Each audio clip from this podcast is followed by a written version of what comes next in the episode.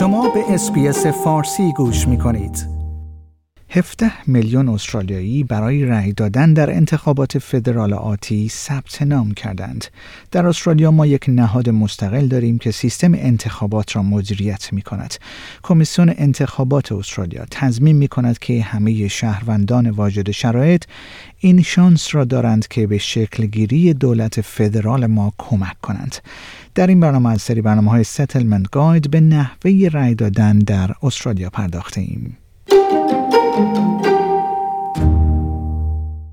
کمیسیون انتخابات استرالیا یا ای ای سی انتظار دارد در روز انتخابات آتی در هر ساعت یک میلیون رای دهنده به مراکز رایگیری خود در سراسر کشور بروند. رای دادن برای همه افرادی که در لیست انتخاباتی هستند اجباری است. جس لیلی سخنگوی کمیسیون انتخابات استرالیا میگوید که شما باید مطمئن باشید که در حوزه انتخابی خود رای میدهید. او گفت صد و پنجاه و یک حوزه انتخابی فدرال در استرالیا وجود دارد و ما یک ابزار عالی در وبسایت ای ای سی دات جی او وی دات ای یو داریم که شما می توانید حومه شهر یا کد پستی خود را وارد کنید تا متوجه شوید در کدام حوزه انتخابی قرار دارید و رأی می دهید. There are one hundred fifty-one federal electoral divisions in Australia and we've got a great tool on the website ای ای سی دات گو دات ای یو. You'll be able to input your suburb or postcode to find out what electoral division you'll be voting in. But you can also give us a call on thirteen twenty-three twenty-six to talk to an ای ای سی staff member or access our telephone interpreter services. کمیسیون انتخابات استرالیا هزاران محل رایگیری را در روز انتخابات اداره می کند. مدارس و سالن‌های کلیسا مکان‌های رایج رایگیری در کشور هستند. اطلاعات مربوط به آنها در وبسایت ای ای سی موجود است. You'll be able to input your suburb and your postcode and our tool will help you find who your candidates are as well as where you can actually cast your vote. ایون اکین سمیت سخنگوی ای ای سی میگوید که مکان‌های رأی‌گیری دستورالعمل‌ها و کمک‌هایی را به چندین زبان ارائه می‌کنند. You can get somebody to assist you to cast your vote. We actually have interpreting service via telephone that you can access. So if you think you'll need to access these sorts of services, there's a number on our website, ای ای سی دات گو دات ای یو slash translated. You call up that number and you'll be able to ask questions and have somebody in language instruct you as to how to cast a formal vote.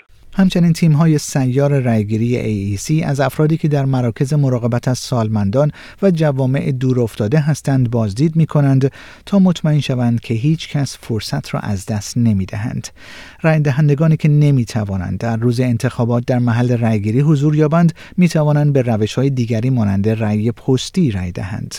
If you have a barrier to voting on election day, there are early voting centres in the weeks leading up to polling day. And likewise, if you're unable to get to an early voting centre, you can cast a postal vote as well. خانم لیلی میگوید برای درخواست رأی پستی پس از اعلام تاریخ انتخابات باید به وبسایت ای ای سی مراجعه کنید.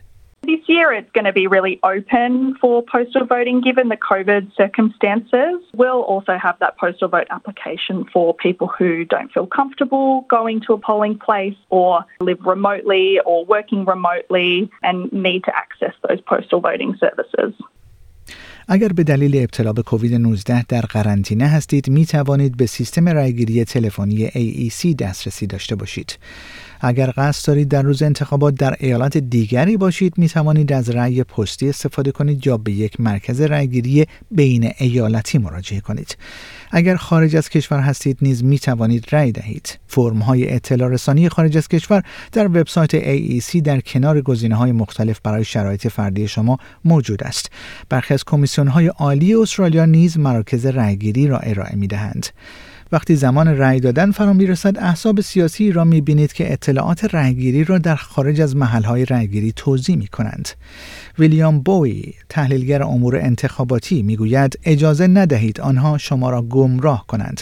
کاری که احزاب انجام می‌دهند این است که در روز انتخابات کارت نحوه رأی دادن در اماکن رأیگیری را توزیع می‌کنند که به شما توصیه می‌کند برگه رأی خود را به روش خاصی پر کنید.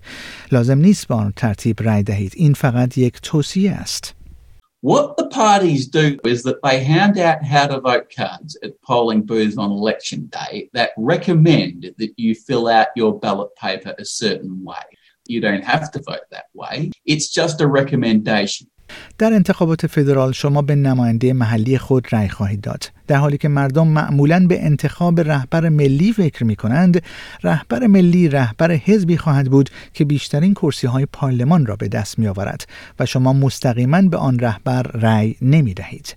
While people usually think of an election in terms of choosing the national leader, the national leader will be the leader of the party who wins the most seats in parliament, and you will not be voting for that leader directly. به رای‌دهندگان دو برگه رای، یکی سبز و دیگری سفید داده می شود. برگه رای سبز برای آن است که به یک نفر از حوزه انتخابی خود رای دهید تا به مجلس نمایندگان یا آنچه ما آن را مجلس سفلی مینامیم بپیوندد. در حال حاضر صد و پنجاه و یک کرسی در مجلس نمایندگان وجود دارد که نماینده هر حوزه انتخابی است. آقای بویی گفت در مجلس سفلی است که دولت تشکیل می شود و این حزبی است که بیشترین کرسی ها را در مجلس سفلی به دست می آورد که معمولاً دولت تشکیل می‌دهد. It's in the lower house that the government is formed, and it is the party that wins the most seats in the lower house that typically forms government. و در نهایت رهبر حزب یا ائتلاف نخست وزیر می‌شود. برای رای دادن به برگه رای سبز عدد یک را در کنار نامزد مورد نظر خود، سپس دو را در کنار گزینه دوم خود می نویسید و تا زمانی که تمام کادرها یا مربعها شمار گذاری شوند ادامه می دهید. برگه رای سفید برای انتخاب یکی از هفتاد و شش کرسی مجلس سنا یا مجلس اولیاست. شما برای انتخاب یک سناتور از ایالت یا قلمرو خود رای خواهید داد. آقای بویی درباره تفاوت این برگه رای گفت: ما شاهد برگه بزرگی هستیم که همه نامزدهای کل ایالت در آن گنجانده شده است. But voting can be quite simple because there are two different ways you can do it. There are boxes above the line and boxes below the line. Boxes above the line, there are one for each party. The quickest and simplest way to vote is to pick your six favourite parties and number them in order of your preference from one to six. If you are particular about which candidates you want to vote for, you can number a lot more boxes below the line. If you vote below the line, you have to number at least twelve boxes. این سیستم رایگیری رایگیری ترجیحی نامیده می شود. آقای بویی می گوید شماره گذاری مربع ها به ترتیب دلخواه شما باعث می شود رأی شما وزن بیشتری داشته باشد. The seat is not simply won by the candidate who gets the most crosses next to their boxes on the ballot papers. You have to get fifty percent of the vote in order to win the seat. If nobody gets fifty percent of the vote, then you exclude the last place candidates. You look at those ballot papers again, and then you move those votes on to whoever they put second. And you keep eliminating the last place candidate until you end up with a candidate who does have over fifty percent of the vote. اطمینان حاصل کنید که دستورالعمل‌های رأی‌گیری را به دقت دنبال می‌کنید. اگر برگه رأی شما به درستی تکمیل نشود، به یک رأی غیر رسمی تبدیل می‌شود و در نتیجه در انتخابات به حساب نمی‌آید.